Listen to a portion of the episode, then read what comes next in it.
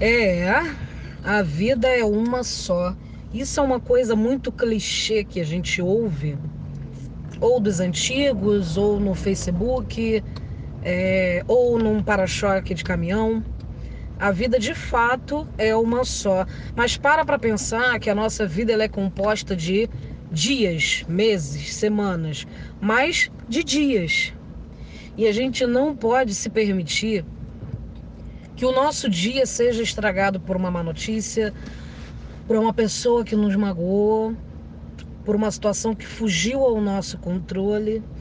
É, a vida é um sopro. A gente tem visto quantas vidas têm sido levadas, ceifadas por causa da doença, por causa da violência. Para gente que mora no estado do Rio de Janeiro, é, nós sobrevivemos. A gente tem o Covid, mas a gente também tem a violência. Os dias estão maus, mas há uma esperança. Para aqueles que usam da fé, seja qual crença for, nós temos uma esperança.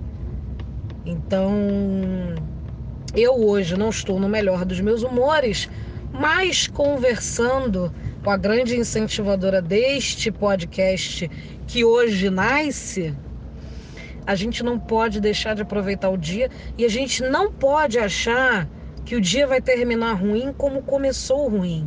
E se o dia começou muito bom, faça ele terminar melhor ainda, porque a responsabilidade de nos fazer feliz é nossa. O controle da nossa vida está nas nossas mãos.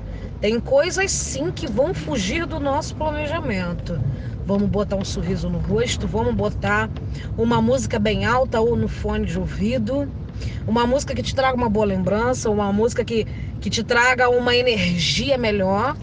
Mas a gente não pode deixar o dia de hoje passar.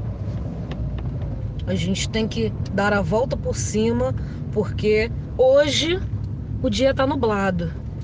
Mas eu escolho ficar com o nublado e sorrir ou não sorrir e esperar o dia azul aparecer. E talvez eu não veja esse dia azul aparecer. Então vamos viver, hoje é dia dos namorados. Vamos namorar a vida. Vamos nos apaixonar por quem somos, porque há uma versão melhor nossa a ser criada todos os dias a cada nascer do sol.